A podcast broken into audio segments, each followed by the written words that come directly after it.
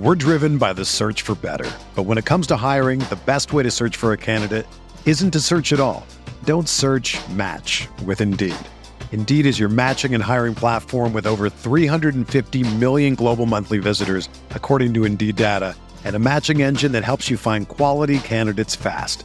Ditch the busy work. Use Indeed for scheduling, screening, and messaging so you can connect with candidates faster. Leveraging over 140 million qualifications and preferences every day, Indeed's matching engine is constantly learning from your preferences, so the more you use Indeed, the better it gets. Join more than 3.5 million businesses worldwide that use Indeed to hire great talent fast. And listeners of this show will get a $75 sponsored job credit to get your jobs more visibility at Indeed.com slash BlueWire. Just go to Indeed.com slash BlueWire right now and support our show by saying that you heard about Indeed on this podcast. That's Indeed.com slash BlueWire. Terms and conditions apply. Need to hire? You need Indeed.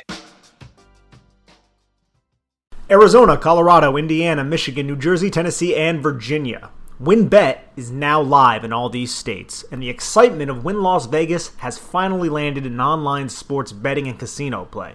For boosted parlays to live in game offs on every major sport, WynnBET gives you the tools to win. Sign up today for your risk free $1,000 sports bet. Download the WynnBET app now or visit wynnbet.com. That's W H N N bet.com to start winning. It's Big Blue Banter, the answer to all your Giants matters. From run game to coaching to Bob Sheppard's timbre. Hosted by Dan Schneier, analysis on fire. A Giants fan since day one, now preaching to the choir. Joined by Nick Falato, breakdowns with bravado.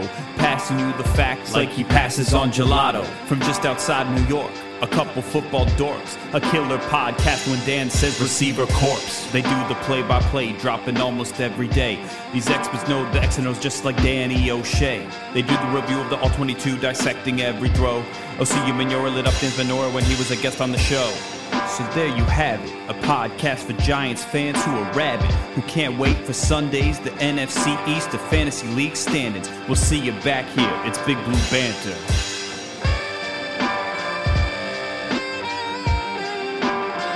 Welcome back. This is the Big Blue Banter, New York Giants football podcast. I'm Dan Schneier, joined as always my co-host Nick Falato. It's a victory Tuesday. That means a victory all 22 breakdown of the offense. That's where we're starting tonight on this show. Obviously, as you know, if you're if you're a long-term listener of this podcast, we do a breakdown of the offense on all 22, then we do a breakdown of the defense on all 22. But there's a little new addition to the Big Blue Banter podcast. Starting this week, we're doing Giants in 10, which are going to be short 10 ish minutes type breakdowns. Some will be on the podcast feed, some will be on the YouTube page. Right now, we have two on the YouTube page. So go check it out, please.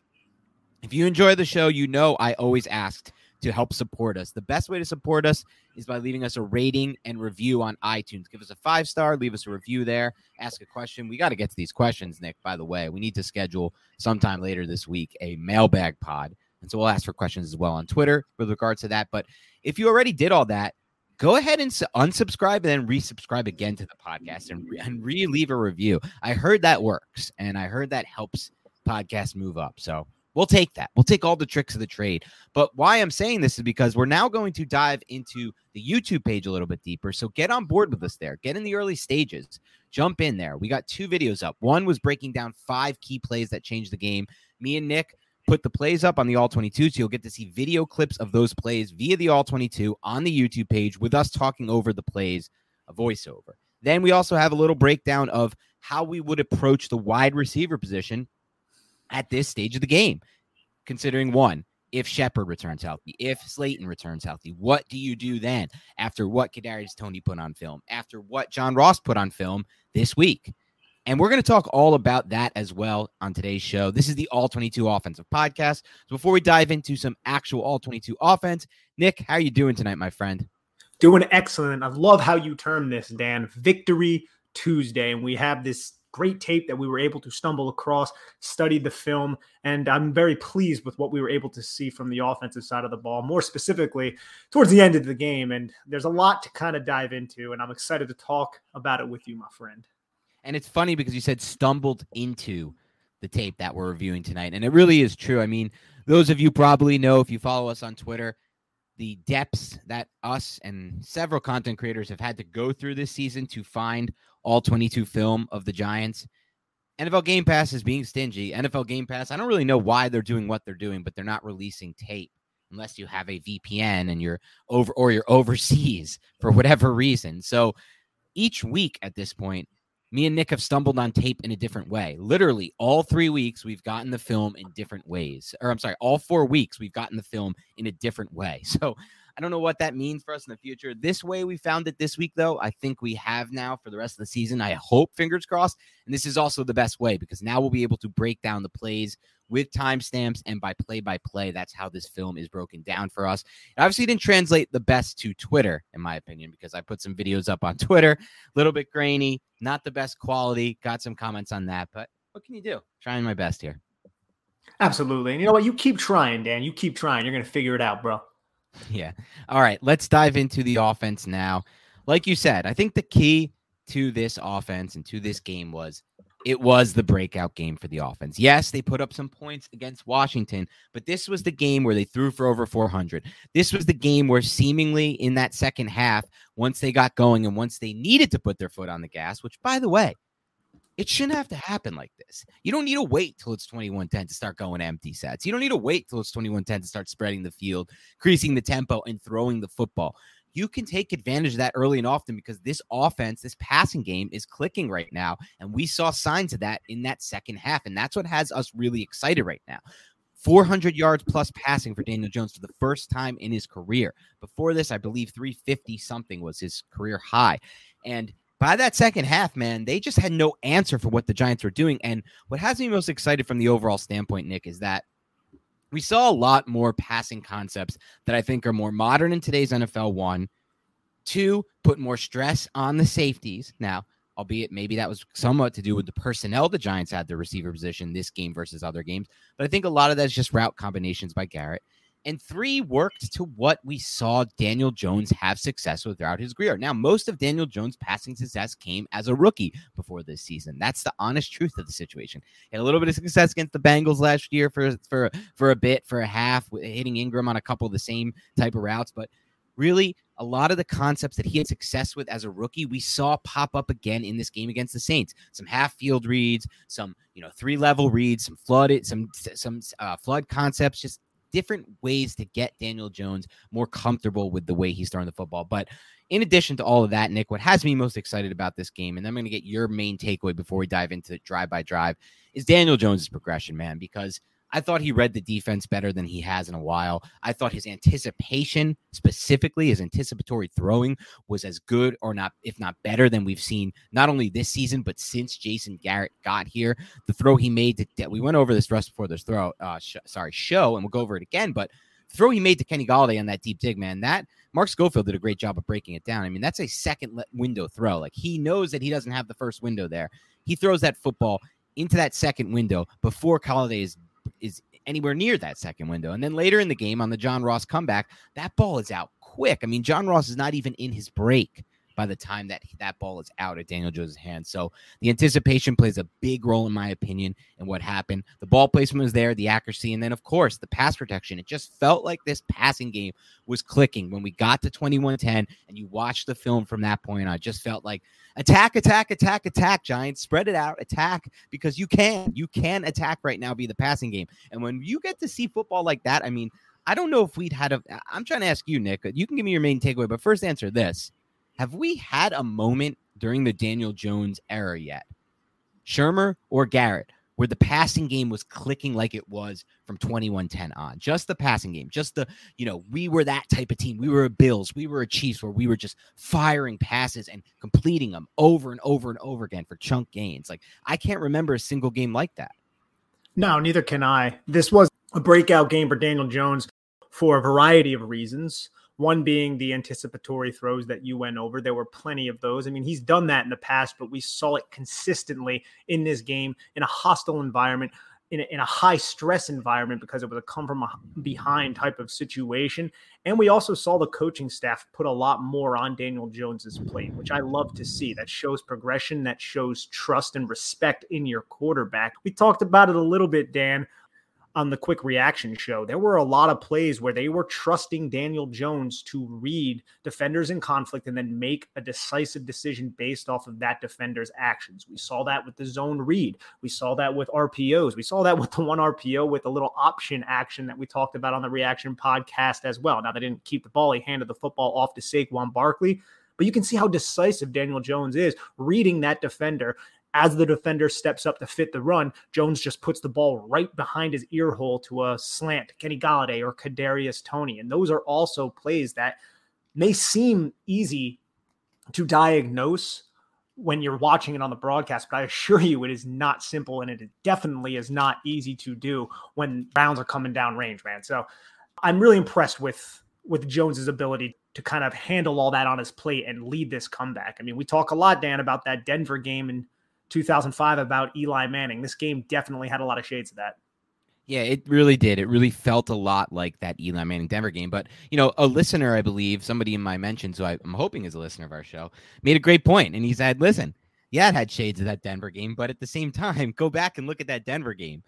Eli wasn't tossing the ball like Daniel Jones was in that Denver game before that final amazing drive that Eli led. Like, not to take anything away from Eli in that game. That was, I was at that game. It was the moment I knew Eli Manning was going to win a Super Bowl with the Giants. He had a spin out of a sack where he had to roll out to his opposite shoulder and rip a ball on a comeback at the sticks, broken play. I mean, he had so many great uh, arm talent throws on that drive and so many great moments. But before that, they weren't moving the ball through the air the way Daniel Jones was from 21 10 on. I mean, there was no answer for the Giants passing game. So before we dive into this thing drive by drive, I wanted to switch it up a little bit on this podcast, Nick, and try to get to some more key points and key takeaways from the game on individual players and individual concepts, personnel packages, groupings, things of that nature. As long as we for, oh, we can get to it, but we have to lay the foundation. The foundation is this: there are other areas in my mind that I think Daniel Jones improved in in this game, and I want to get your take on them. The first one is saw a lot less of Daniel Jones burping the baby. Now, is that because, and for those who don't know, we've gone over in the past, but burping the baby is where he kind of brings the ball from his right hand to his left hand, taps it, and then it kind of throws off his timing and rhythm of throw. And oftentimes he's been late in situations where he's done that. Not always. Sometimes it's it's you know it's he's got plenty of time. He can do it and he can get to the throw and it's still placed well. But I felt like his ball placement in this game specifically was much improved and it correlated or at least coincided maybe it's not correlation, but it did coincide with less of him burping the baby. Do you think that has to do with the pass production and it has to do with him being having that being coached out of him? What are you what are your takeaway from that? I think it has to do with the fact that receivers were getting some separation and there were better route concepts against a team that runs a lot of man coverage. Jason Garrett does a solid job scheming man beaters into his offense, and the Giants had success defeating man coverage because of a lot of the route concepts that were employed on Sunday. I think it has to do with all of those things. A lot of the times when Daniel Jones burps the proverbial baby, it's because there's no one open for him to throw the football to. And in this game, you had receivers winning at the line of scrimmage. You had routes built off of each other, resulting in a pick or a rub or some sort of miscommunication because of the release, whether that be a switch release or just like the one Kenny Golladay, Kadarius Toney release, where Kenny Golladay is the number, I think is the number three receiver in a three by one set. He releases vertically. Darius Toney goes underneath his route and then pivots back outside, and no one covers Kenny Golladay on a deep seven route with John Ross clearing the boundary out. So I think there was just a, a better overall scheme. I mean, you, are still going to see quarterbacks burp the baby. You're still probably going to see Daniel Jones burp the baby every now and again. But in this game, it was just a better overall effort from the receivers, from the pass protection, and from Jones himself being decisive and kind of trusting his eyes. Yeah, I think you're spot on there. And I think one another area we saw improvement with last week, we discussed it, was feeling the pressure, you know, feeling where that pressure now. A lot of that was from strong side last week. There were plays though in this game where I thought he did a good job feeling the pressure from the blind side. It wasn't often. There really wasn't. The only time it really happened, I think, was one play when there was a free blitzer because you know, and we'll get to this, but when he was one on one on an island, man, Andrew Thomas basically didn't live, let up a single pressure, a single play that was of any significance. I know I'm sure that's not the the full numbers on it from PFF but I can't remember a single play where he was beat cleanly. And there were a couple t- plays where there were free blitzers, and I felt like Jones did a good job of feeling that pressure. I feel like he's done a much better job in these last two weeks of feeling the pressure and getting, you know, either rid of the ball or stepping up and running with it say all season he's done a much better job at doing that. And we've pointed it out several times on the podcast, man. It's it's very encouraging because it shows an overall understanding of your own offense and what the defense is trying to throw at you. And in this game, man, Dennis Allen, he was throwing the kitchen sink at the Giants' protection. He was really trying to take advantage of Matt Skura and just the interior offensive line of the Giants, man. How many times did Dennis Allen throw just stunt after stunt? And there was this one man where he looped Cameron Jordan from the end all the way to the opposite A gap, holding Matt Skura in place with Demario Davis, who acted like he was going to blitz and then just sat right in front of Skura's face. And that allowed Cameron Jordan to loop all the way around, and there was no one there. Daniel Jones ended up getting rid of the football and getting flushed a little bit on that specific play, but Allen was really coming after Daniel Jones with those stunts, with those ETTE type of twists. And credit to Jones, credit to that protection man for holding up and and not allowing their quarterback to just absolutely get annihilated. I think you nailed it there. I mean, you put it in your notes, and I wanted to go over that as well because, like you said, using a ton of creepers, showing heavy blitz looks, been dropping those guys, a lot of the middle field closed defense, man coverage, twist and stunts, different games up front. That normally in a game like this, you go into the Superdome, raucous crowd back there for the first time. It's a defense that's been playing well all season. Defense that's been playing well in New Orleans for more than a whole season. Like they were amazing last season. There's been a long stretch. And you end the game with not really hearing Cam Jordan's name, one of the best defensive players in football, much. And you end the game with this isn't a disaster game for the Giants offensive line. Like the passing game was able to get off in spite of the off, not in spite of the offensive line, in large part because of the offensive line putting up some protection for them to get lanes to throw the football through. And I mean, who could have expected this with what they showed on defense? I mean, it was incredible. And I think credit due to this offensive line and this offensive line coach, Rob Sale, and the individual players. I mean, Andrew Thomas blossoming before our eyes into a franchise left tackle. Matt Skura playing an incredible game given the circumstances. Billy Price, who again to me, like we'll get to it, but I feel like Nick, a lot of times he just looks off balance. Like it's just so funny to me watching him on the on the uh, end zone angle because it just looks like he's never. I can't explain it. It just looks like he doesn't have a good center of gravity at any time. But so he gets the job done. He got the job done a little better this week. Seemed like he was more there mentally. I thought Will Hernandez, who again is not somebody I'm going to go crazy over Will, uh, like uh, Will Hernandez. I'm not going to jump the gun and say, here it is. The breakout's finally happening. I think what we've talked about in the past is probably true, Nick. He's going to be an average player, um, at least in his tenure with the Giants is year four. But I thought he played one of his best games. Like I thought he was really good. He had the he had the plays we went over on the Giant on the on the last show, um, the Giants in 10, where he did a really nice job pulling. I put a clip up on Twitter where he did it, where he did a nice pull, one of their best rock, blocked run plays. He got out on the screen, which was awesome. But I think he did a pretty good job in general, man to man, like in his one on one pass protection plays. And then obviously at right tackle, Solder had a pretty solid game. He was helped a lot, but he had a pretty solid game. But it's just crazy to me, Nick, that you go into the dome against this locked in defense, a defense that's trying to run games, trying to take advantage of a left guard in there who hasn't played a lot, a, a center in there, Billy Price, who's really just new to the team. And yet, despite that, the Giants' pass protection held up for seemingly the entire second half. It's just, it's it's crazy, man. I don't really know what what to make of it. Almost, it's something positive. That's what that's what we make of it. And it's not like we said, man. It's not because Dennis Allen wasn't throwing a lot at Daniel Jones in this offense, because he was. Go over something you bro- wrote down in the notes before we did that. There's been a lot of questions this week about why didn't the Giants run more zone read? Why weren't they, you know, leaning on that after they kind of found success with it in week two? Didn't really use it much in week three, and then, you know, why weren't they using it in this game? And I think you did a great job of saying it. It's because the Saints player were had a very disciplined run uh, defense that were playing their gaps and really disciplined when it came to their run responsibilities, right? That's exactly what it was. They were running zone read. It's just Daniel Jones never kept it he handed the football off. Sure, sure. That's what I meant with that. Yep. Yeah, yeah. No, I know, I know you know that, but just I, have seen people on Twitter being like, "Why aren't they using zone read?" And it's like they are. It's yeah. just Daniel Jones is being smart and not trying to outrun the end man on the line of scrimmage who's unblocked, who's disciplined in his gap out there. You just hand the football off to Saquon Barkley. The, the objective of that play is to keep that backside pursuit defender, not utilize a blocker on him and keep him in place. And you hand the football off, and now that guy's not crashing down. So Saquon Barkley has to deal with one less player on the defense because he's held in place. And if that guy is overly aggressive, then Daniel Jones can keep it and run around him. And that's kind of the okay, well, you bit, now I'm going to make you pay element to the play. But it was definitely ran several times in this game. And it's just the Saints were incredibly disciplined Here's the breakdown. A lot of 12 personnel from the Giants. They had 37 snaps with both, or I'm sorry, 44 snaps for Engram, 37 for Rudolph, nine for Kaden Smith. So ton of 12 personnel. I would hope that changes a little bit less over the rest of the game. I'd love to see a breakdown. I don't know if we have it.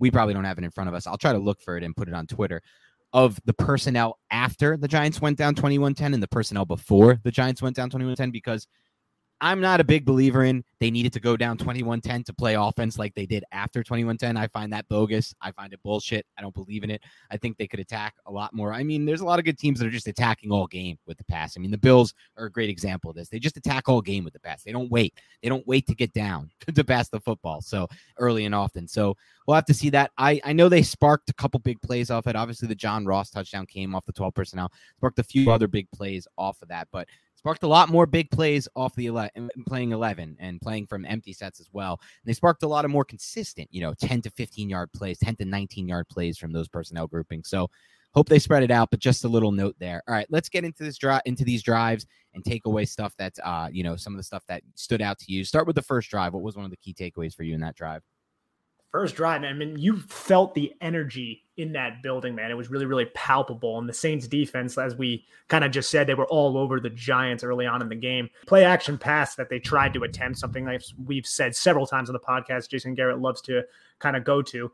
The Saints really had a lot of focus on Kenny Golladay to the backside. I think that was a third and six play, and then the ball ended up getting batted down at the line of scrimmage the Saints, man, I mean, they they schemed a free rusher on Daniel Jones on that first drive as well. He had to kind of step to his left to avoid getting nailed, and I think the rusher ended up kind of slipping. They were they, they were buzzing the the Saints. They really were, and the Giants didn't necessarily make the best statement receiving the football and doing really absolutely nothing with it. But that wasn't a, a, strong opening drive for this team. You can definitely feel the energy and the momentum. It was on the Saints side. Luckily for the Giants, their offense is uh, very conservative, as we'll get into in the defensive podcast.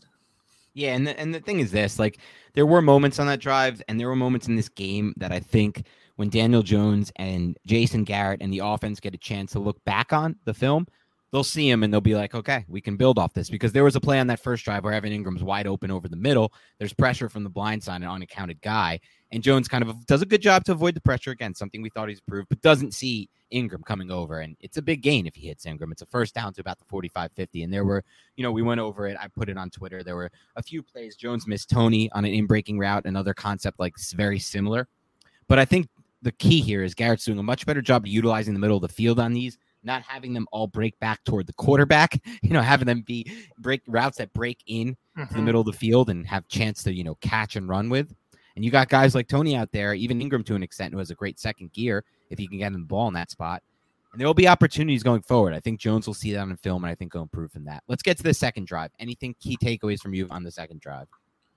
Yeah, the second drive, first play was a zone read attempt, as we just went over, and Pete Werner followed the motioning Evan Engram on that play because the Giants like to run that play where they bring usually Kaden Smith. This time was Evan Engram to kind of lead block for Daniel Jones if Daniel Jones were to keep the ball. Pete Werner followed Evan Engram and then he kind of replaced the end man on the line of scrimmage. So Jones had to end up kind of handing the football off there. Werner, he just acted as a replacement for Cameron Jordan, who wanted to slant hard inside to constrict the B gap to kind of help take away the the inside run from Saquon Barkley. And as we said, man, Dennis Allen, he was he was doing a lot against those Giants protections early, and you saw that on the second drive as as well, man. He ran a few ET stunts. The one on third down was excellent. I was about to break that down earlier in the podcast.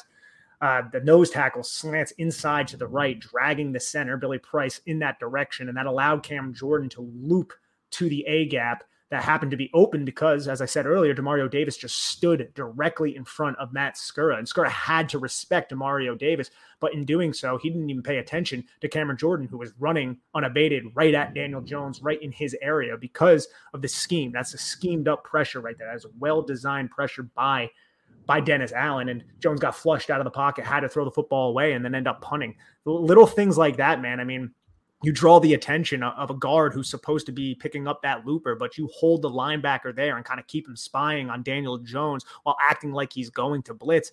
That's just enough. That little that little slight adjustment to the linebacker is just enough to allow schemed pressure to develop on the Giants. And it's little nuances like that that I love to see on film. Not when they're against the Giants, though, when, when Patrick Graham is doing them. Yeah, right. So now we got two drives, two, uh, you know, four and four play uh, drives of four and 14 yards. And then comes the 10 play, 57 yard drive that ends in zero points. Now, this drive, we're going to get into it. I was very, very, very disappointed in the end of this drive from a coaching standpoint. So I want to first throw it to you and get any of your key takeaways here on what happened before they got down into that first and 10 from the New Orleans 25 situation. Then we'll break down that that set of plays. Yeah, man, you, you nailed it right there. It was just a disappointing to see the Giants end up going for a field goal and then Graham Gano ends up missing it, like his first missed 38 attempts or something absolutely ridiculous. But this drive was just kept alive by Kadarius Toney. I mean, that ridiculous screen catch went for 18 yards. And then the dig earlier in the drive to Kenny Golladay was equally as impressive from Daniel Jones, who, as you said earlier, threw Golladay open with anticipation as the linebacker was flowing laterally. Jones was patient, allowed Golladay to cross into that window and then hit Golladay in stride. A perfect throw from Daniel Jones in that situation, a big boy throw. And it also definitely seemed like the Giants were trying to run a tight end leak play to Kyle Rudolph on that third and one I mean, I really like that play call right there. I really do because it's a deceptive play call that typically catches defenses off guard when you keep the tight end on the play side where Daniel Jones is initially kind of rolling towards, and you have him block for about you know a half second to a second, occupy defender, and then you leak underneath the linebackers, go to the opposite side of the field, and then turn your shoulder to the inside, and you're running basically between the numbers and the sideline. We've seen OJ Howard get hit on this play by the Buccaneers. It's play you see in college sometimes. Really like that play call. Not necessarily in that situation if you're not going to go for two or if you're not going to go for it on fourth. But I do not love the personnel. I mean, that's that's a play that would be excellently designed for Evan Engram, More predictable, but excellently designed for Evan Engram. But you put Kyle Rudolph out there, man. I mean, it's it's a very, very slow runner. And he's also somebody that I think was held. Like he's definitely getting held up there it's going to take a while for Kyle Rudolph to get out, get out and into that route. So that's and I don't know if you can even rely on that being called as a hold. You know what I mean? It's just like that in that spot. It's so hard to rely on on, on the refs there. Yeah, I like the play is. call. I'm with you. I think that's going to catch defenses off guard more times than not. I'm totally fine with the play call. The play call on this drive is nothing I didn't like. I mean, we talked about that big 27 yard shot by Jones to Golladay. That was an unreal play by Daniel Jones, unreal design by the Giants to get that deep dig open, but also play by Daniel Jones because he throws it into that second window. It's an anticipatory throw, and he rips the ball on a line and it hits Golladay in stride. Like that's when you start to get the feeling like you can attack you can score. You can go for seven points. The objective of this game is to score touchdowns. The good teams win by scoring touchdowns. The good teams don't worry about field position. Brandon Staley literally just won a game last night or two night, yeah, last night for the Chargers by going for it twice on fourth down, keeping the ball, burning that both times it burned another three, four minutes off the clock, and they put points on the board that they wouldn't have put on otherwise. You have to be aggressive. You cannot win this game by settling for field goals. And so my problem here, Nick, is not with the play calling. It's not with that third and one play, but this drop, this series, this this this forced field goal, right? This third down miss into the field goal starts with an eight yard run by Barkley, a really nice design, uh, really nice blocked run. Then they run a pitch to Barkley, something they tried last week on that third down that killed them. And, you know, that was a big reason they lost that Atlanta game because they didn't get that first down and it forced them into a spot where they had to punt the ball back. And here you see it again. Run the pitch. Barkley doesn't make the cut inside that I wish he makes. Did you see that play on film, Nick? Did you think that that's a ball that uh, I mean that's a play Barkley should just try to cut back and chew up five set five to seven there? Yeah, you got to get vertical there. It wasn't a pitch though. That was just a handoff with two pullers to the outside, I believe. Yeah, sorry, it wasn't a pitch. It was yeah. it was the double pull to the outside. Correct. Yeah, yeah. They had G lead with Will Hernandez and and Billy Price leading. And if Barkley kind of just cuts off the ass of Billy Price, he's going to end up getting tackled eventually, but he's going to fall forward for at least three yards and probably end up picking up the first down because it was a second and two, if I'm not mistaken. So I think that's what he should do. He got greedy here. He tried to keep bouncing it outside, and I understand it. I mean, he had three blockers and there were three defenders, but right. one of the blockers was Evan Engram, and he was up against, I think, Cam Jordan. So that's not a matchup that he's going to win. And he didn't. so I would like to see Saquon Barkley, and I'm not going to nail him for it. Get vertical on that because there was a big hole for a split second there that Barkley just missed, getting greedy, kicking everything horizontally. Right. And if you're going to do run a play like that and miss it on second and two, if you're going to get to a second and two on the 17 after you just made such a momentum flipping play with that Golladay 27 yard shot two plays ago, it's a momentum flipper. And then you come out with an obvious run, and it doesn't matter. You get eight yards. You're ahead of the sticks. You're second and two ahead of the sticks.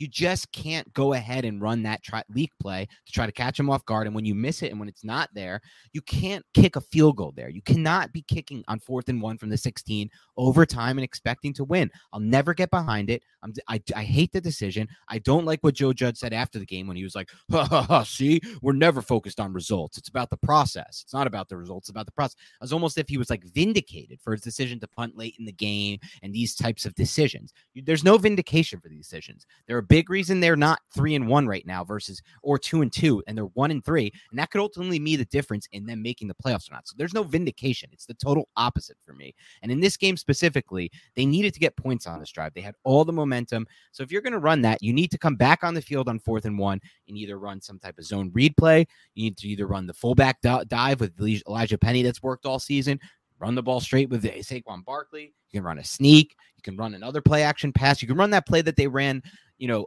oh, for the past two weeks before this, where they kind of have just a quick rollout, be, a PA boot with Jones, but it gives him that option just to run and quickly take the, uh, you know, quickly take the first down or throw back to that leaking tight end if he throws back or hit the receiver. Like there's three options for him there. And one of them is going to be good and he's going to get it almost every time. You just can't bog down and get conservative here and not trust yourself and not trust your team to convert this because almost every team can convert this. The Giants, the way their offense played in this game, they can convert this play. You have to trust them to. You have to be looking for more points here. You cannot be looking for three here. So I hated this decision, and it didn't cost them this game, but it could have, and it's cost them games in the past, not just this season, but last year with Joe Judge at the head coach. So, you know, that that was a big, big no-no for me. But the Giants got lucky. They missed the field goal and then still stopped the Saints. Then they get the ball back, and it's that one play drive with the touchdown to John Ross. We went over this already on the Giants and 10. Do you want to hit anything on this again? Just love to see it, man. Love to see the acceleration, the ability to get vertical in such a quick manner. I mean, the NFL is fast, man. Everybody has a lot of speed. They're, you know, some of the best athletes in the world, but John Ross is just different, man. He can accelerate and, and go from nothing to like a third gear that other players just don't have. And you love to see the utilization of John Ross in this game. You love to see the fact that he lost his shoe in the end zone, ends up picking that up too. But I, am uh, I'm excited about John Ross's utilization, Dan. I really am. I'm super excited about John Ross, man. I mean, like we said on the last show, it shows up so much on film. His level of speed is so different than Darius Slayton, so different than Sterling Shepard when he runs verts, so different than Kadarius Toney when he runs verts, so different than Kenny Golladay when he's run vert. I mean, it's such a different level athlete. And even on the play late in the game where he sits back down on that on that stutter go, that he fakes the stutter go to make it really sell the vertical route to the corner, and then sits on down, and Jones throws that anticipation ball in overtime. That's a big time throw by Jones, but to trust Ross to make that play after not playing at all for the Giants, it's that shows a lot too. Like it shows that they practiced that and shows that they were on on point in practice all week. And he makes the catch. He sits down on the route, creates the separation, secures the catch. Giants move the ball, first down. Eventually they score on that drive for the game winning touchdown. But ultimately, after the touchdown, the Giants give up another backbreaker, a 75 yard, 13 play, eight and a half minute. They shoot up the whole half of the second quarter. Touchdown drive by the Saints. Giants decide not to take timeouts at the end of that drive. We went over that already. We both have different opinions on that, which is fine. I didn't love what they did there. Ultimately, it leads to the Hail Mary interception. That sucks. I don't want that on Jones's stats. We roll into halftime, though. The Giants really didn't have much time there, despite, you know, hitting plays of 17 and 20 yards, but they only got the ball with 23 seconds at that point after the Saints chewed up the drive. So, a little disappointed there, but we're not going to get into that. Next half, Saints go up 14 7 with a three play, 75 yard drive to start things off. It's not looking pretty, but the Giants then go on a 70 yard drive, 10 plays, 70 yards. And what happens, Nick? They come away with three points. This one from second and goal, uh, from sorry, from first and goal at the three to fourth and goal at the five field goal attempt. I just, I, I just I just can't do it, Nick. I can't get on board with these decisions. I can't get on board on coaching like this. I would go for it there on fourth and goal in the five. I would have some faith. The only reason I can think not to is because they haven't been that great in the red zone as an offense. But man, oh man, when you if you want to play the game of I trust my defense and I trust my defense, then you should trust your defense to get a stop when the opposing offense that hasn't moved the ball all game really at this point, with Jameis Winston at quarterback, an offensive line that's not playing like they played in 2020 or 2019, and a run game that's not really going to that point yet. And I mean, it had moments, but it started to really go in the second half you can trust them to make a stop when they're backed up in first and go uh, first and 10 in their own five and to get the punt back right in field goal range with a kicker like Graham Gano. So I hate that argument. I will always hate that bullshit argument that you you, you trust your defense, you trust your field position. No, no, no. Trust your defense, then you can take the risk of trying to get the seven points. And worst case, your defense ha- is has them all the way backed up and can get maybe a safety, a sack in the end zone, uh, you know, pressure that leads in completion, force them to run up the middle for nothing, and then get the punt right back. So no. But let's talk about this drive because it was a great drive until they got into the red zone. So, what were some key plays that stood out to you on this drive from the Giants? Was a great drive, man. Daniel Jones was in a nice groove with Golladay. I mean, I like the uh, Jason Garrett play call, the deep Yankee concept with Golladay clearing space for the horizontal deep cross to Kadarius Toney that went for 19 yards. That was to start the drive. There was also some nice switch releases at the line of scrimmage and three by one sets from the number three and the number two receiver. I think that was on a stick play to Golladay, where Golladay kind of sat in the zone. It was the number two, and the number three kind of released outside. Golladay released inside, sat in a throwing window, caught the ball, and it was a really nice little gain, moved the chains for the New York Giants. And I also like liked how New York they just weren't afraid to attack Marshon Lattimore, who was high load on that 20 yard play to Kyle Rudolph. We broke that down on the YouTube page as well. Saquon Barkley was in the flat. Kyle Rudolph kind of ran a fade route towards the sideline and Marshon Lattimore just kind of tried to midpoint both routes, and Daniel Jones was able to attack him vertically there with Kyle Rudolph, Grandpa Kyle Rudolph.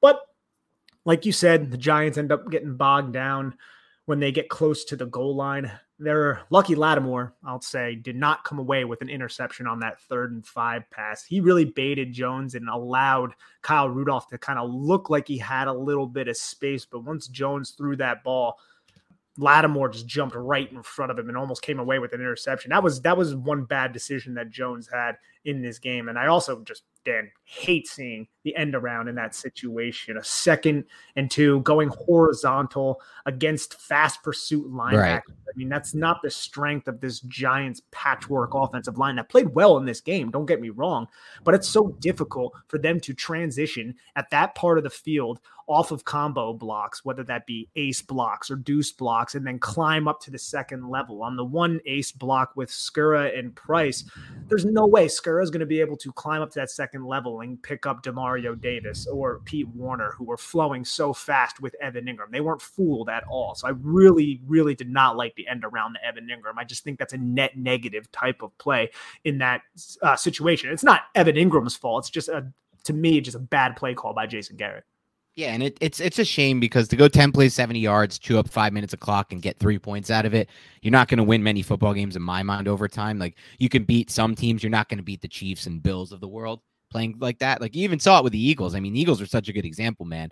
Last game uh, against the Chiefs, they were moving the ball the entire first half, and for large po- points of the beginning of that second half, uh, Sirianni settled for, I believe, three or four field goals. By the end of it, they lost the game by 20 plus points. Like it, you can't out, you can't field goal off the Chiefs. Like you're not going to win, you're not going to win the big games by by kicking field goals. And so it is what it is. I said my piece, but there's still so many good things to say about the drive before they got to the red zone, where it's been their Achilles heel all year the red zone, the red zone, the red zone. And go figure, of course, they convert the touchdown in overtime in the red zone with incredible individual play by Barkley that we'll get to. But like you said, the deep Yankee concept, what I saw a lot more in this game, you start to see it on this drive, Nick, and really throughout the game more stacked releases from these receivers, you know, not just lining them up in the same way that they had been in 2020 uh, in these kind of, you know, mundane ways, you know, more stack releases, more bunch, different kinds of motion before and after the snap, things of that nature that really do a better job of put, like you said, putting stress on the defense. And then, of course, like the deep Yankee concept. I mean, that's going to put stress on the safeties. Great throws by Jones on this drive to Golladay. Like you said, um, you know, really nice pass to Rudolph to get them into that range. And we went over that play actually before. That one he might have been able to hit uh John Ross for the touchdown before, but it's okay. They got into the red zone. Obviously, you weren't able to convert in this situation. But like you said, don't run end arounds in the red zone. You want to you want to run a push pass that gets quickly, sorry, to the boundary with a little bit of space to somebody like Darius Toney or John Ross. I'm all for that. Give someone like that a push pass. We've seen the Chiefs use the push pass with a lot of success in the red zone. We've seen the Bills use the push pass, a lot of success in the red zone. You know what those two teams are not doing? They're not running end arounds with Dawson Knox. And I know Evan Engram is fast for a tight end, but like you said, when you just have him come right off the line of scrimmage without much space, it's just so hard to get there, especially when you have an offensive line that, while they played a great game in pass protection, they're still not great at the point of attack in the run game. Just one play earlier, before the Giants ran this end around with Barkley, they tried to run Saquon Barkley off right guard, and he got one yard, and there was no push up front, and that's been the case all year. So. Again, it led to that third down where Jones kind of forced the pass, should have been intercepted, his worst throw of the game. So, like context included, Nick, I'm willing to accept that like you just don't have as much faith in your offense from this spot, from the goal spot, unfortunately. But that's on you, man, because they have the talent now. They should be able to create points in the red zone in those tight spaces, whether that be with Jones, uh, you know, run pass options, whether that be different ways to get Jones a nice one on one with Kenny Golladay against a mismatched corner who's smaller than him.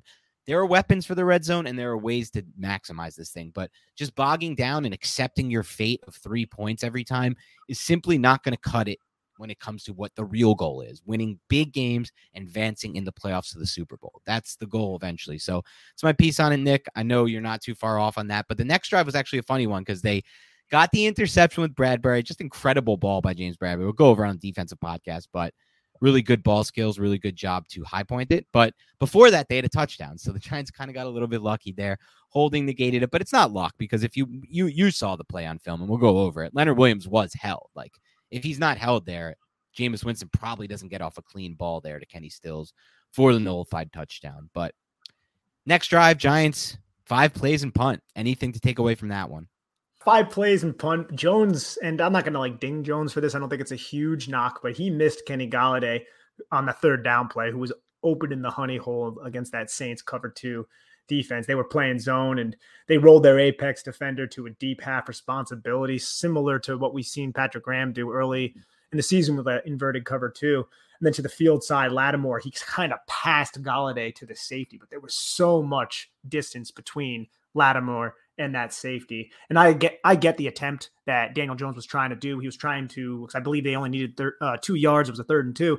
Try to squeeze the football into Evan Engram, who was in between zone with a lot of defenders around him. You want to kind of quickly get that, get the ball out of your hands and get the ball to Evan Engram there. But if Jones was a little bit more patient, he would have recognized that the safety was nowhere near Kenny Golladay, and that could have been like a huge gain. Did you end up seeing that on that play? Oh yeah, for sure. I put it up on Twitter. I think that was, you know, it's tough to say.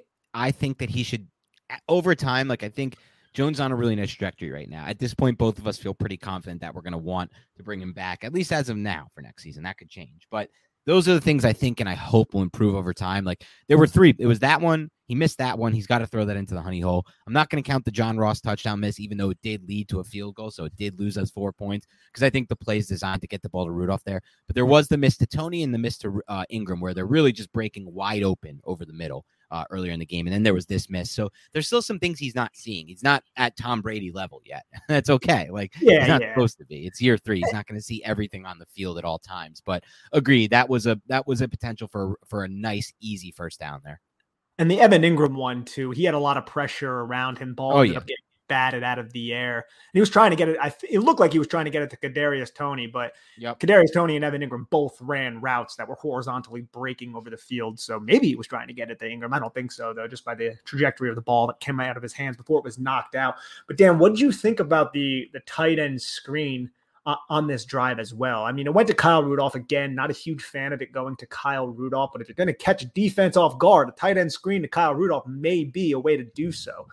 And uh, I actually like that play call, man. I really, really do. You get some blockers in space, get the football into hopefully Evan Engram's hands next time they want to run this play. But I like these little tight end screens and these little just quick, uh, high floor t- type of passes that can break for big gains. Not necessarily for Rudolph, but if you get it to Saquon Barkley or an Evan Engram. I'm so glad you brought that up because one of my favorite plays in the playbook is that tight end screen. I've seen teams run that with so much success. I think it's a great first down play. They do end up running it on first down in this specific uh, instance. To me, it's so much better than a run, almost 100% of the time. It almost always catches the defense somewhat off guard. It has a chance for a big play, but at worst, it seems to always get like four to six, which is basically what your floor, like your ceiling almost is on run plays these days. Like so for most offenses, the Giants offense for sure is it's not ceiling is six, but like your average is definitely not six. The Giants have a ton of these first when they used to run the ball a lot on first down. They've done a much better job this year. That's the biggest improvement Jason Garrett has made by far as a play caller, running a lot less on first down, like incredibly less on first down. But when they used to do it a lot last season, there were a lot of one yard gains, a lot of two yards, negatives occasionally, some zeros, some threes. This is just a nice way to use your passing game as an extension of the run game. I always talk about that, Nick, how if I was ever a coordinator, I'd use my passing game as an extension of the run game. I'd run a very similar offense to Brian Daboll, to be honest. It wouldn't be much running of the football. There'd be just these types of plays as basically essentially working as my run game. Now, I'm with you. I'd rather run this play to Kaden Smith. I'd rather run this play to Evan Engram. I don't want to run too many plays to Kyle Rudolph at this stage. Uh, we're the Kyle Rudolph thing isn't looking good. Let's just say four games into his Giants career, like I think there's a chance he might even get, despite the dead cap or whatever it's going to be, he might get cut next this offseason. If things don't improve, I think he's going to have to be.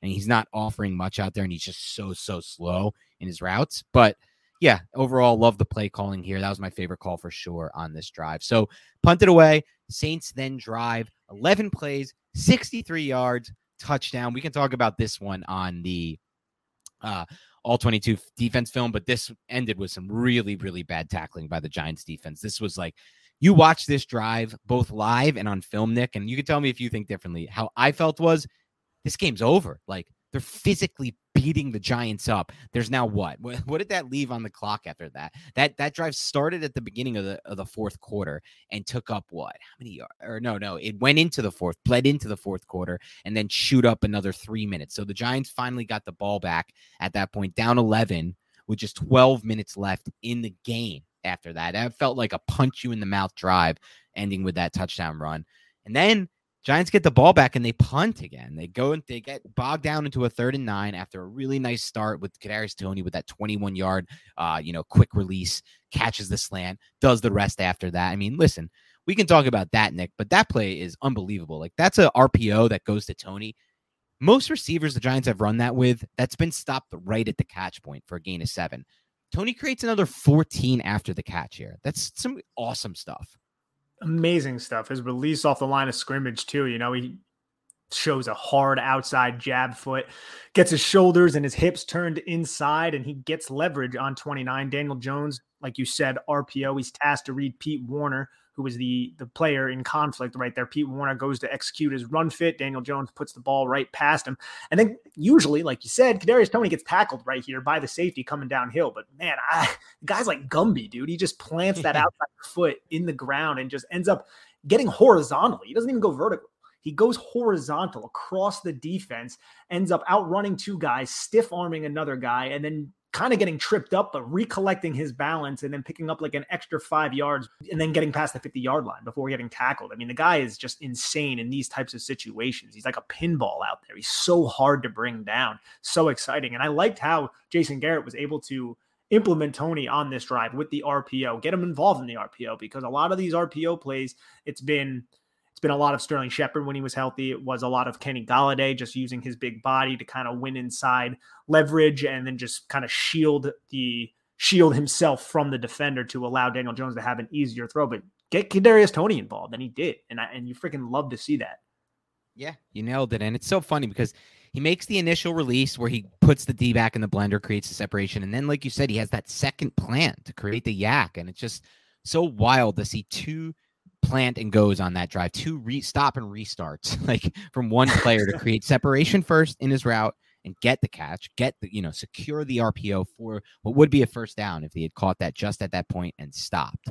And then after that, because it was second and five at the time, then after that, he creates another 14 by planning and like you said, like it's not like one of those plants where he plants horizontally and quickly gets vertical and beats the defender that way. He somehow creates separation with a horizontal, just like cutting and planting and going horizontally. That's just wild to think about in my mind, Nick. Like, no, he's not John Ross from a speed standpoint, like a straight line speed point standpoint. But what he offers is something no one on this roster has. The closest person to me that has something like that is Sterling Shepard, but he's nowhere near that level of unique trait. Like his ability to stop and start, man, it's out of control. It's up there with Tyreek Hill. He's not as fast as Tyreek Hill. Right but his ability to change direction is Yes. just uh, to me just off the eye test is just as good as Tyreek Hill. It's just I think that's a fair statement. I don't think that's hyperbole by you. I, I you you qualified that perfectly. Yeah, he doesn't have he doesn't have the ability to stretch the defense like Tyreek Hill does vertically, and that's like you know that's why Tyreek Hill is Tyreek Hill. He's like like John Ross vertical speed with Kadarius Toney type ridiculous change of direction and stop and start. Like it's why he's probably the best receiver in the NFL right now, if not the second best. And but man, just having one of those amazing traits can give you so much hope as a Giants fan and can give you so much, so many options as an offense and as an offensive coordinator and for the quarterback. Like Giants right now have two really unique guys. I had two really unique guys on the field this entire game, or not this entire game, for a lot of snaps. And Toney and Ross. Ross ended up playing 28, Toney 46. So you know, Saquon when those Barkley, guys too. run- So I'm you could say three. You could say three with Saquon Barkley as well. right, of, of course, for for certain. I talked a little bit about Toney's implementation on this drive, but we got to see the the thing we've been talking about since the Giants drafted Kadarius Toney, which was that passing attempt. Man, I love the fact that Toney Oh, didn't end up throwing that football on that play. That just shows that he's not greedy. He knows what the objective of the play is. If the safeties rolled and covered those deep routes, he wasn't going to throw the football, and he didn't throw the football. He ends up just picking up one yard, juking around a bunch of defenders. I think that's a very savvy and smart play from Kadarius Toney. And then on the very next play, Jason Garrett runs an RPO. The read defender ends up blitzing. He ends up acting as a creeper because initially it's a three by one set, the three receivers to the field, and you have Kadarius Toney as the number three. I love putting Kadarius Toney as a number three, break him over the middle of the field. But Malcolm Jenkins ends up being a creeper, coming on the blitz. Demario Davis drops off from the far side into a shallow zone.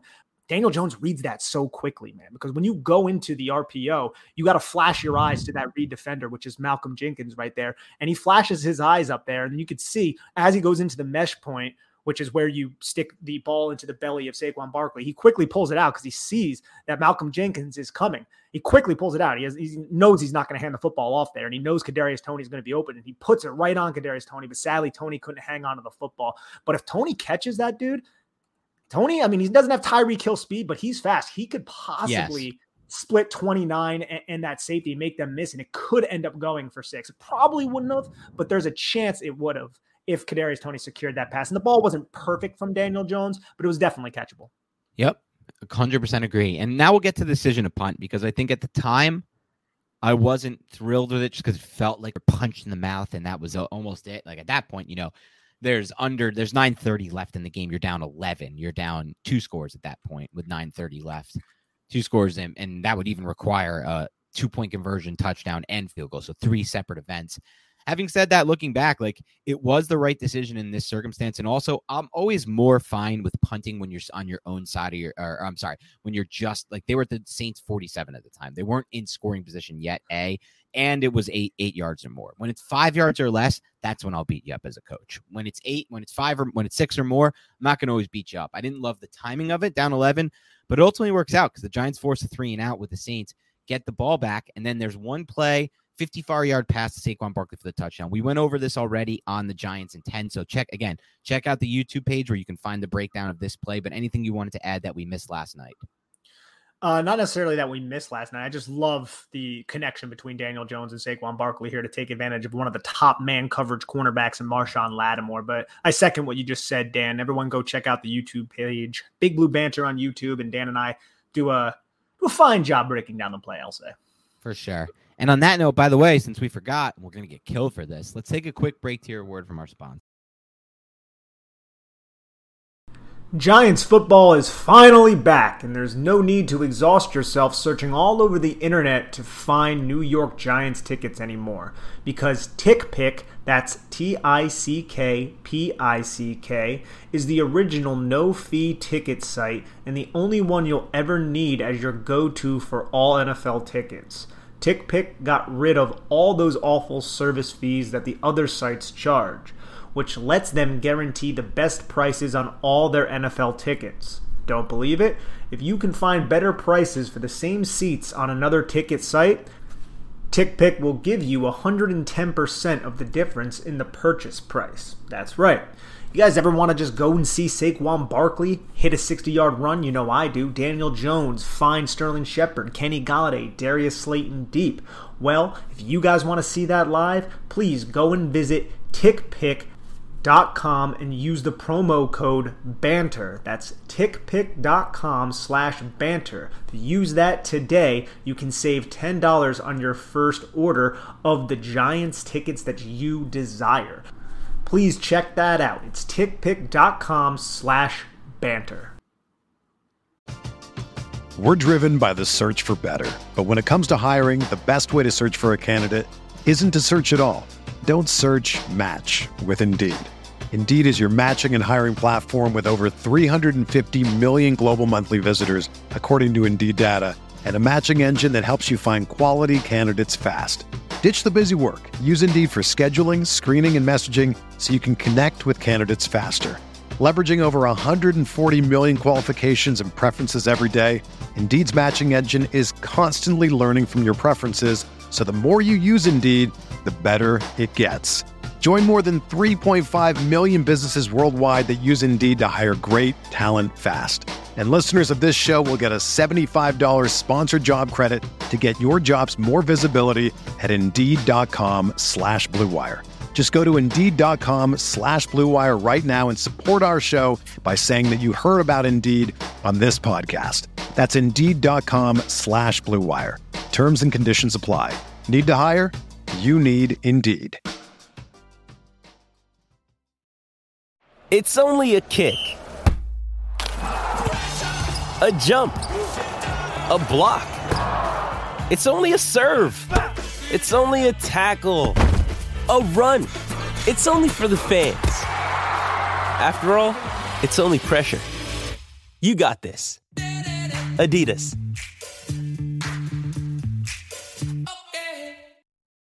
When you need mealtime inspiration, it's worth shopping Kroger, where you'll find over 30,000 mouthwatering choices that excite your inner foodie. And no matter what tasty choice you make, you'll enjoy our everyday low prices, plus extra ways to save, like digital coupons worth over $600 each week. You can also save up to $1 off per gallon at the pump with fuel points. More savings and more inspiring flavors make shopping Kroger worth it every time. Kroger, fresh for everyone. Fuel restrictions apply.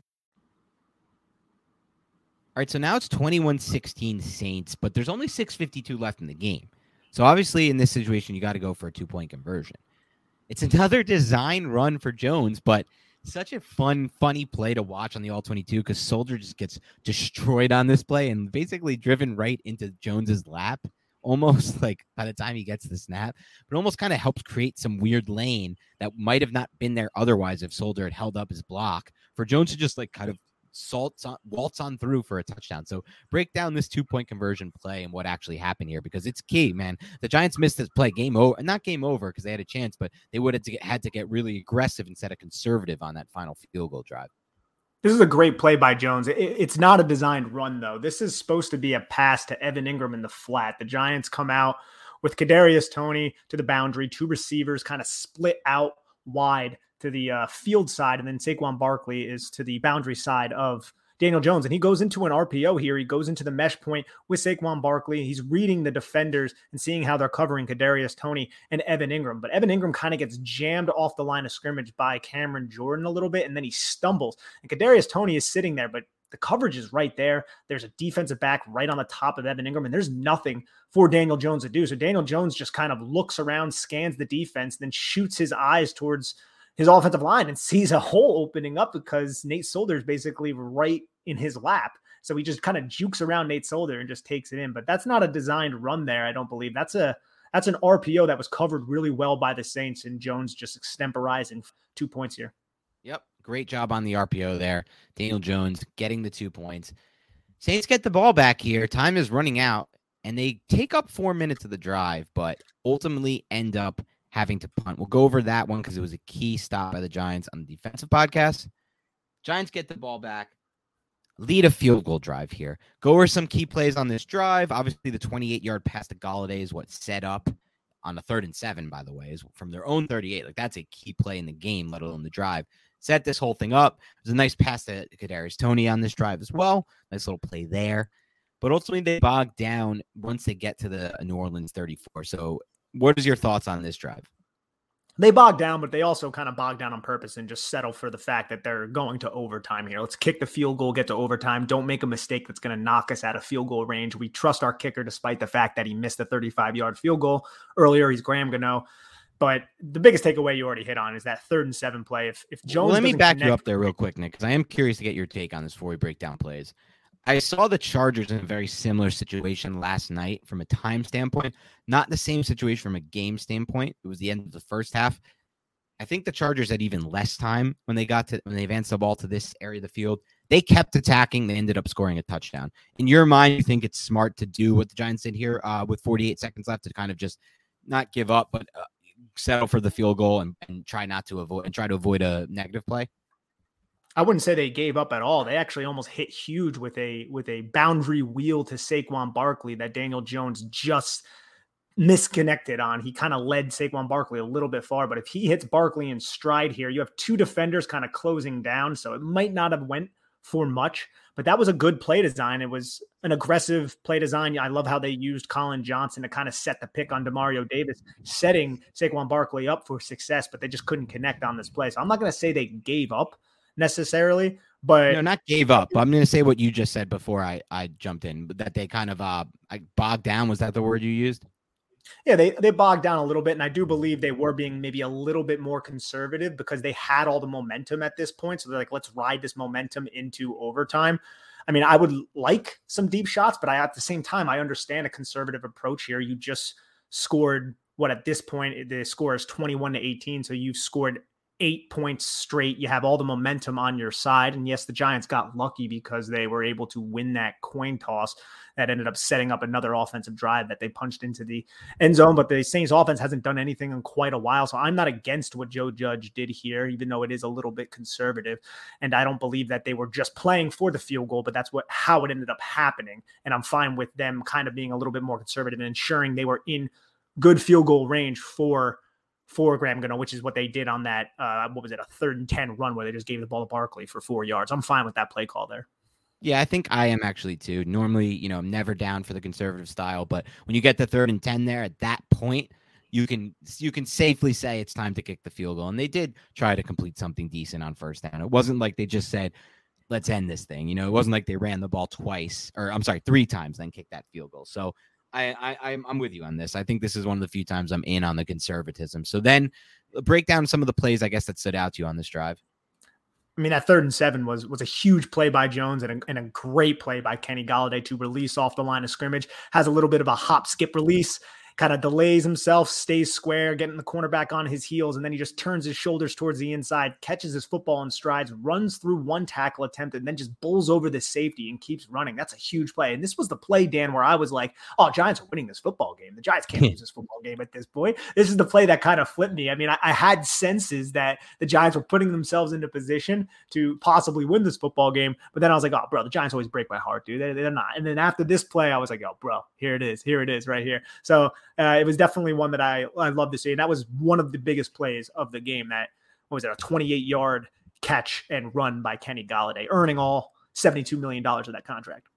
Yeah, I mean that was such a sick play by him to break off that tackle and turn that into it's, it's just a man play. I mean, he is a man. He's a, he's a big dude. And, and another reason, just to touch on the conservative uh, nature, that I think the Giants maybe were a little bit more conservative and hesitant was because the play before they handed the football off to Saquon Barkley on, on the second and 10, Daniel Jones got freaking annihilated on that play. So I think they really were just like, okay, let's just get this to overtime. And that was again off of Cameron Jordan being a looper into the A gap. Matt Skura was following, I think, a little bit too long. This is probably on Matt Skura here because the play that we broke down earlier, Demario Davis stood right in front of him. You have to respect Demario Davis there. But in this play, Demario Davis kind of flows with Saquon Barkley and leaves, and Matt Skura doesn't pick up the stunt coming. And this is like the like I don't even know, at least the sixth or seventh time we've seen the same exact stunt. So Skura mm-hmm. probably should have been a little bit more aware in that situation and almost got his quarterback killed because Jones doesn't even have his eyes on 94 here. Jones is eyeing the route concepts, just gets rid of it and gets hit. And that's the one where a lot of people thought it might have been a fumble, but his arm was going forward. Yep. All right. So we get to overtime. Giants get the ball first, thank God, because who knows what would happen if they didn't. Just finally catch a break with regards to that. And just an incredible drive here. I mean, they get the ball at their own 25. Takes them nine plays to score seven points. They don't, there's no settle for a field goal bull crap here. It's a touchdown drive, uh, nine plays, some really freaking awesome plays in this, man. I mean, like the, the pass to Kenny Golladay to get them down to the six, such a great route, gave them such a clean release. And Jones, like watching that on film, Jones had to get that ball up and over the top because there was a defender in his lane there. And like he could, that ball could have easily been tipped if Jones puts a different trajectory on that pass. I thought that was one of Jones's low key best passes of the game. He also hit John Ross on a key play on this where he had trust in Ross. There was a pass to Barkley, I believe it was the screen pass, correct? Where they just shoot up yards there, caught the Saints completely by surprise on that one. And so ultimately, just a really well designed drive, a really well executed drive by the entire offense. Just looked so good, man. It looked like this offense has top 10 upside on that drive. It really looked like that.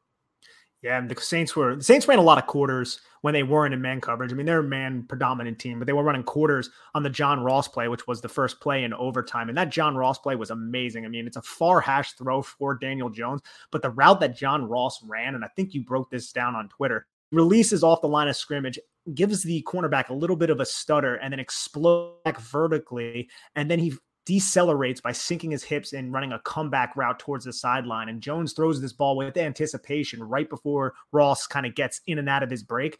And Ross, man, he just kind of puts this corner and spin cycle right here. He catches the football, falls backwards for about a yard. That was a beautiful play by John Ross. And I know John Ross, he I think he came out and he said he, I'm not a one-trick pony. I'm not just like a speedy receiver. Plays like this really indicate that he's not because this is a very nuanced route from John Ross. Yeah, for sure. And I don't want to tip it off too much because that's going to be my route run of the game. So I'll go over my thoughts on that there. And I did put it on Twitter, but completely agree with everything you said there. All right. Anything else you want to touch on before we give out awards for this game? Yeah, Kyle Rudolph, thank you for falling on that fumble oh because oh that was God. egregious on the all 22, bro. It sucked. It, it oh, really there was space there too. That was a wild play. Thank God he fell on that. Superlatives and give out awards. We'll talk about the offensive line as well and go over individual players there. We obviously have to hit on that. Let's start with the unheralded player of the game on offense. Give me your pick, and then I'll go into mine. So the unheralded player for me is uh, I think it was the same person I said last week, and it's Andrew Thomas. Typically, if you're a offensive lineman and your name isn't called at all, that's a really good thing. And that's kind of what Andrew Thomas has been this entire season. It's been night and day how much better he looks on the all 22 film from what we saw last season, even at the end of the year last year. I mean, he, he was good at the end of the year last year, no doubt, but he still had some bad mishaps. I think I only remember like one or two kind of bad plays in pass protection in this game, but he was able to recover enough and uh, nothing bad ended up kind of materializing because of the mistakes. But technically, from a te- technique wise, from a from a footwork wise, from his hand usage, from how he how he can resync his hips and and stay square to his target and, and kind of really trust his anchor and and not open his hips and commit his hips early against speed rushers. I mean, it's it's great to see, man. You love to see it because everybody was so hard on Andrew Thomas, and you know there there are reasons why a lot of people were. I think a lot of them have merit, but this season through four games, he's looked very impressive. Yeah, I, I mean, listen, the improvement he's made. I'm so happy you brought it up, Nick, because there was a lot of ballyhoo about his second half performance last year. It was good, but I think a lot of the reason why it was getting a lot of praise was just in relation and in context to what he put on film the first half of the season, where he was legitimately one of the three worst tackles in the NFL the first half. But I think it's not only night and day from that, it's night and day from that second half of last year. I mean, right now he's performing at an incredibly high level. Like like you just said, there's maybe one or two bad snaps, and that's been consistent all season for the most part. This was his best game, but it's been consistent for the most part all year. And what makes this so impressive to me is that they're leaving him on an island constantly. Like they constantly help Solder over there. You look at the film, see all these plays where Solder's getting help. That's not the same for Thomas. Like they're saying, listen, buddy, you're on an island, you're dealing with your 73rd combination of left guard that you've played with since coming into the NFL at this point. Like you've played with what six different guards there: Will Hernandez, Shane Lemieux, Matt Skura, Ben Bredeson. He's played with four different guards right now. I mean, and doesn't matter no matter what the circumstances are. You don't have Gates anymore. You have a new center in there. You're on your island and you're on your own, and everything that was troubling him last year is no longer there. All the flashes of what could have made him an elite prospect draft at number four overall are starting to show up consistently, game after game, snap after snap. Run game as well. He's not, obviously it hasn't been as dominant in the run game as the pass game, but the run game's there as well. I'm seeing flashes. That's going to get better and better as well. This is a case where, listen, we called in the offseason, Nick. We said he's their best prospect. It's based on age, it's based on importance of the position.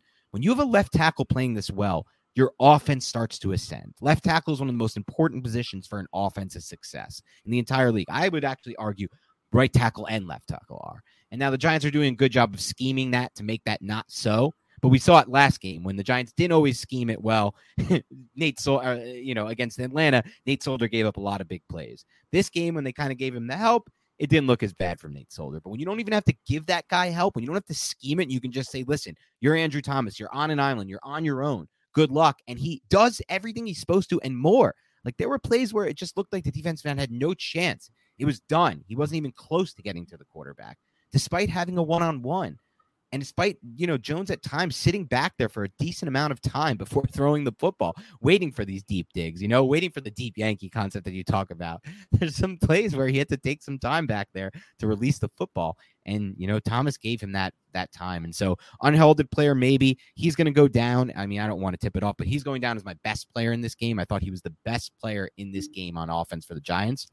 By unheralded player, though, Nick, it's going to be Matt Skura because, man, he comes in everyone, I mean, everyone and their mom was worried about this start. Like, you thought, like, oh my God, it might get worse than Ben Bredeson. It might get worse than Shane Lemieux. This guy, we're just tossing him in there to play left guard, the center to play left guard. And man, oh man, like, he looked better than anything I've seen from the Giants at left guard this entire season. I don't think it was perfect. I think there were some reps where he did get beat. I don't think he's like maybe like the future left guard for the Giants, but I think he could be the future swing interior guy for this team if he continues to play like he does, because I think it's only going to get better now. Like this is first game. The communication is going to get better. You saw he was still had some communication issues with the center.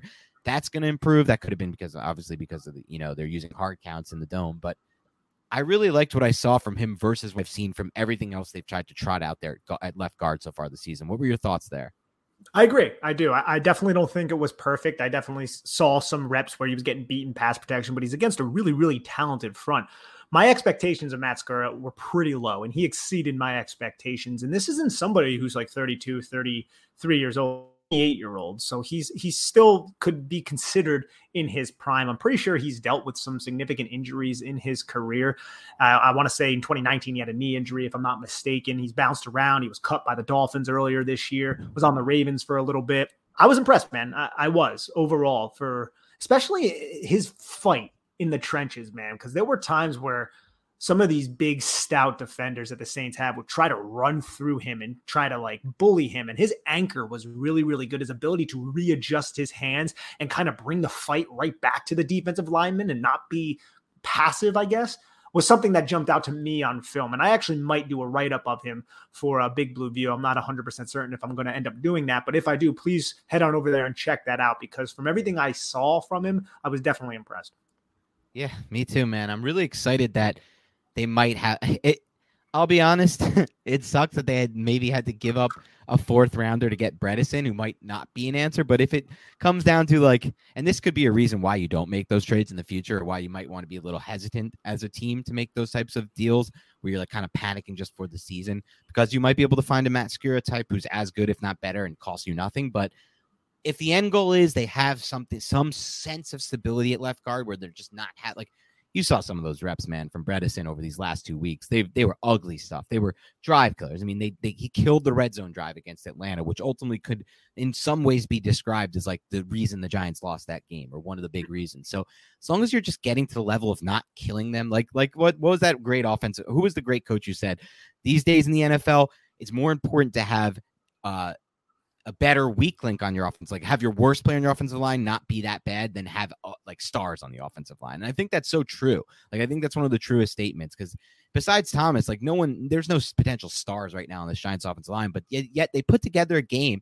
against a really tough Saints front where they looked really good in pass pro for the whole game, even when they had to pin even when the opposing defense was pinning their ears back and they knew they were going to pass the ball to Giants and they still held up. And so they didn't really have that much of a weak link. Like, yeah, he had some bad snaps. Skura Price still to me looks like he's off just weird center of gravity, off balance at times. But he and he had some okay bad reps, but not nothing too crazy. Solder with the help didn't look too bad, and just overall there wasn't really that massive weak link this week for the Giants on the offensive line. I thought that was really big help for them in this win. And, and Skura signed one month and a day before starting this game. So he hasn't been in the Giants building that Sick. much. He wasn't in training camp, and he went up against a defense that brings pretty elaborate stunts and twists. And he held his own pretty well. Now it wasn't perfect, like I said, but it was pretty darn good. And that that's that's impressive. I mean, he definitely deserves a strong tip of the cap. Yeah, without a doubt, for sure. Let's get to the best route run of the game give me yours first and then I'll give you mine. What's interesting about this is it's the same player and it's not who you're going to, it's like not a player anyone would expect we'd be talking about as having the best route, me and Nick, and having two different routes in week four of the 2021 season. So give me yours. Mine was a release and I'm trying to find the time right now, but it was a John release where, where he released side and opened the hip cornerback. And once the cornerback committed to the outside, he kind of used his hands to swat the inside arm of the cornerback and then jolted right back inside and presented a target for Daniel Jones.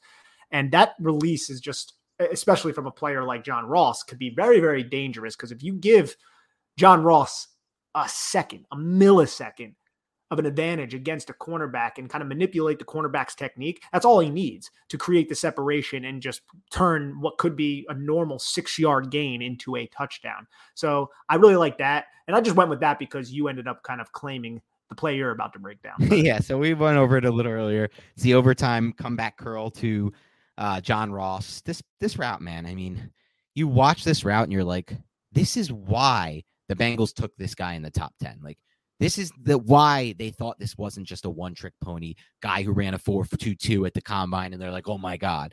It's because he can do this because he can break down and create this kind of separation and like you said, dip, you know, bend dip into those hips convert into that curl. Like he's first of all, the best part about this route isn't even what isn't even him breaking down and creating separation at the top of the route, you know, after selling the vert. It's early when he sells the vertical so well by doing that little stutter go. When you when the D-back sees him do that little stop and go, it's almost like light goes off in D-back's head. This is a vertical route. Get moving, get going, start to move backwards. Like he just basically walked forward with a sign on his head when he did that stutter and go and said, This is a stop and go type vert route. And yet still he has he has the ability to then break into that vertical at full speed and then break down and flip his hips to get around for that curl. Obviously, the anticipation throw by Jones is excellent. The location of the ball by Jones is excellent.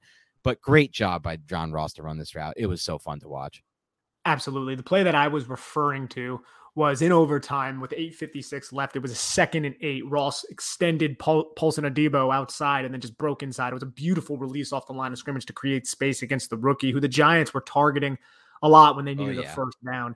And Paulson Adebo, I mean, he'll be fine. He's a good man coverage type of player, but I like the fact that Jason Garrett circled him and said, we will attack him too. We're going to attack Marshon Lattimore. We won't shy away from that, especially if Lattimore wants to try to get aggressive. We could try to bait him into a mistake, which happened in this game as we've been over. But Adebo was also somebody that they attacked, and that that release from Ross was was impressive, as was the the route you broke down, man. Which I mean, come on, we, we weren't even expecting much from John Ross this year. We really weren't, and he ends up on the IR to start the season. We're like, oh, geez, you know, just a one year signing's probably not going to be anything. You know, we're never going to see him out there, and he was a crucial part of this victory, without a doubt. All right, best throw of the game.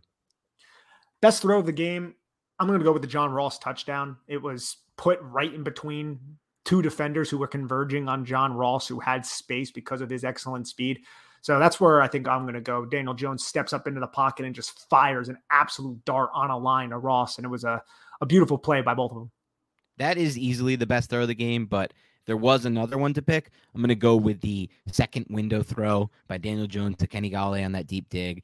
I could break it down now, and we talked about a little earlier. I would actually suggest, uh, you know, throwing our not our colleague, but our friend of the show, big time friend of the show, uh, award winning guest, Mark Schofield, a listen or a follow and check out his video breakdown of that play on Twitter because that's the type of next level stuff I want to see from Jones from a processing standpoint. When he can see that play the way he saw that post snap, you know, just breaking that down and seeing, look, I don't have the Golladay's open right now on this dig. He already made his break. He's already out of his break at that point.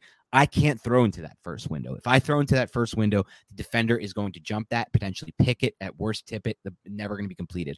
I need to throw this ball into the second window. And so he releases that ball with full faith that Golladay is going to get to that point because he's already in his break on that deep dig and he knows that he can get that ball. If he throws it to that spot, he doesn't have to worry about that second level defender from jumping it to pick or the incomplete. And that's just like next level processing stuff from Jones. That when I start to see that stuff on film, if that stuff can come consistently and I start to see maybe three to five plays of that per game, now I know he's really starting to take the next jump from a mental processing standpoint. And the physical tools are all there with Daniel Jones. We see it.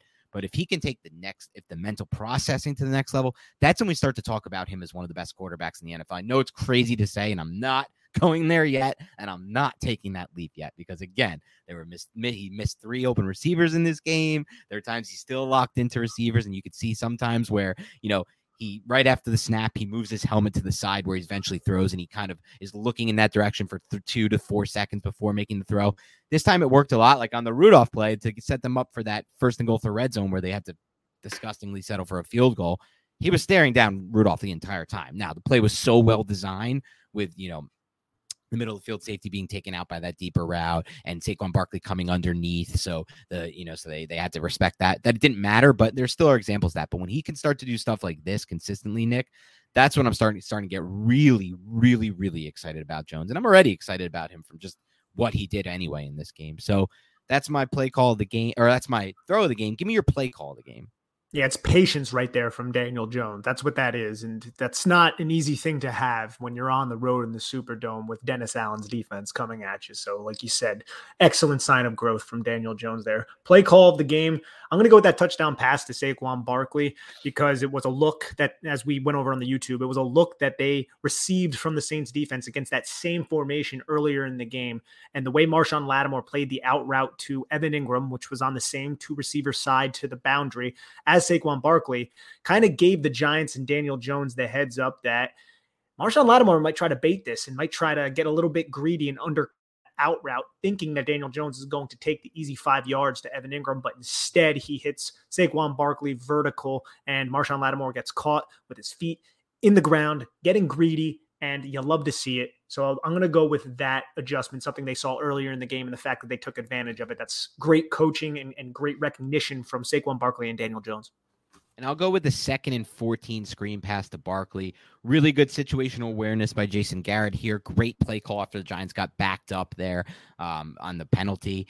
Really just gets them out of that spot. They pick up the first down. It's wide open with space ahead of them for Barkley. And it saves this drive in my mind because there were a lot of directions this could have gone on that second and 14 that would have killed the drive and led to a punt. Give me the best player overall on film for you. Best player overall on film for me.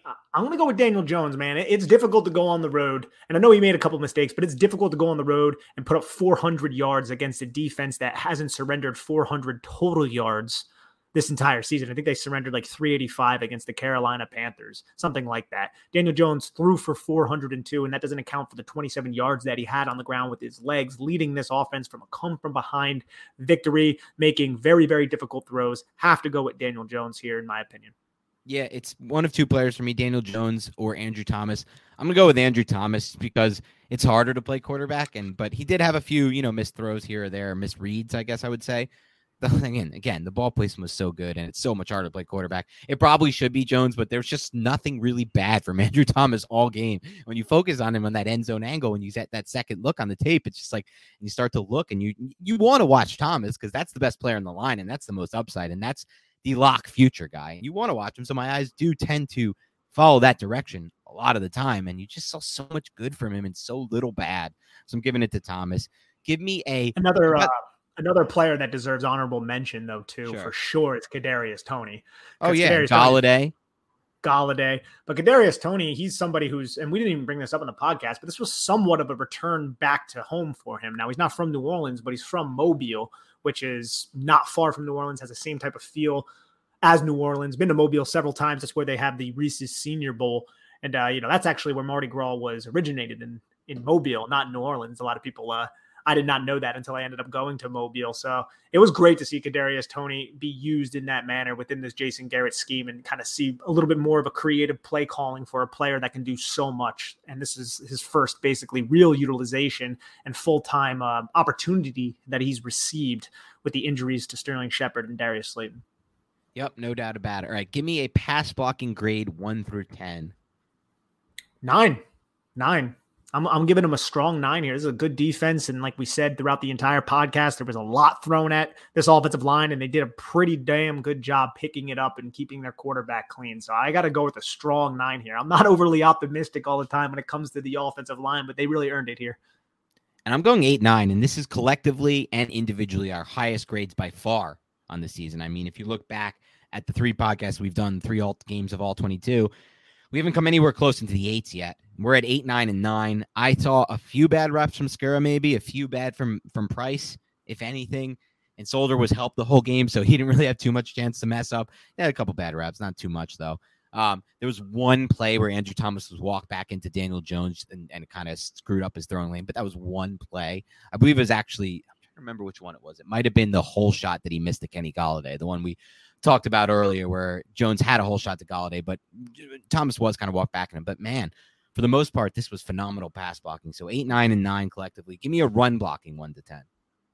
Yeah, for run blocking, I think I'm going to go with a five point two. I think um, I think Skura struggled a little bit getting up to the second level every time they tried running stretch type of runs to the outside. He's not overly athletic. I think it's difficult for him to to kind of get up against guys like Pete Werner who are quick type of linebackers and Demario Davis, who's one of the most underrated players in the National Football League. And there were there were there were holes, I, I would say, but it wasn't overly consistent. There was still, you know, the same similar issues we've seen throughout the year where it was a, one guy didn't necessarily execute his assignment. I wouldn't say perfectly, but well enough to to allow the continuity of the play to work, to allow the play to work just in general. So I'm going to go with a 5.2. I think it wasn't it wasn't terrible, but it, there's definitely a lot of room for improvement. We have a little bit of a different grade here. I almost want to even go lower. I'm going to go 4.1. I think that actually might be a little generous. They still can't really generate anything on the interior at all. They haven't been able to all season, really. That's a problem they, you know, even some of their best run plays, like the overtime Saquon Barkley touchdown, that was a really poorly blocked play. And it was just Barkley making an insane jump cut to get away from a bad, you know, unblocked player and then kind of finding his way into the end zone. There was some flash plays, like every game they have flash plays. The one I threw on Twitter, their 17 yard game with Barkley, that was a flash play. It was a really well blocked play. And there were a few, like maybe there's like one to three or one to four of those a game, but you need more consistency than that. You can't just have one to four plays a game like that and then just nothing on those interior runs. Like there's just no push most of the time at all on those interior runs. So honestly, looking at this again, I might I think I might have to go even lower to like three, three, three, five range. Like it's just it's it's not good right now. And it's okay. Like you have Matt Skura, Billy Price, Will Hernandez, and Nate Solder as four of your five linemen. Like the fact that at is you might get your they've shown that they can potentially get by this year with this, but they got two first round picks. Jones is potentially looking like the guy right now. And if he keeps up on this trajectory, I hope at least one of those picks is used on the offensive line. I would not at all be opposed to two of their first three picks next year on the offensive line.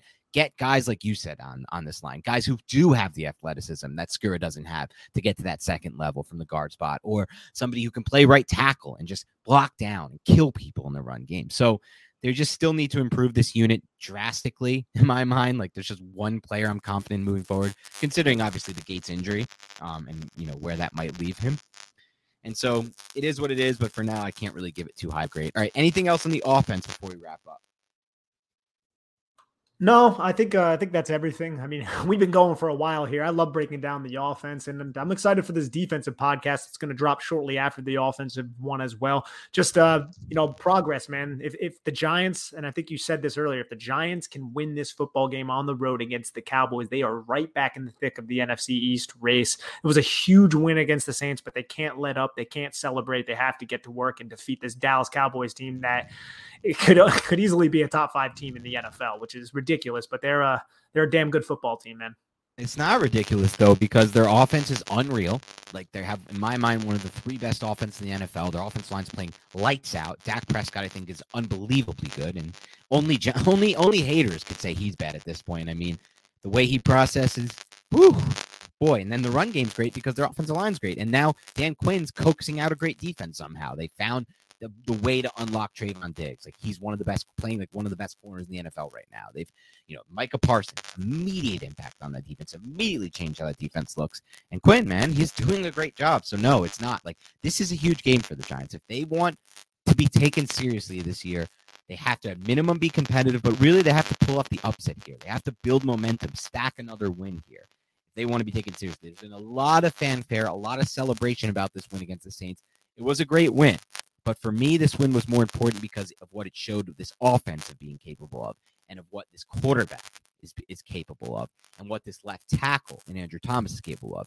This win to me was not a win that made me think, okay, the Giants are now a Super Bowl contender because they can beat a Saints team with Jameis Winston starting and a bad off and an offensive line that just simply hasn't looked anything like it had in the past two seasons. I don't know what the reason, by the way, for that is with the Saints. I'm sure it's injury related, but their line, man, did not look what it like what it used to be. Um, in my mind at least. But anyway, moving forward, we'll talk about the defense in the next podcast. Thank you to everyone tuning in. Please, please help us out. If you're already subscribed on iTunes, hit unsubscribe, resubscribe, subscribe again, leave us a rating, a review.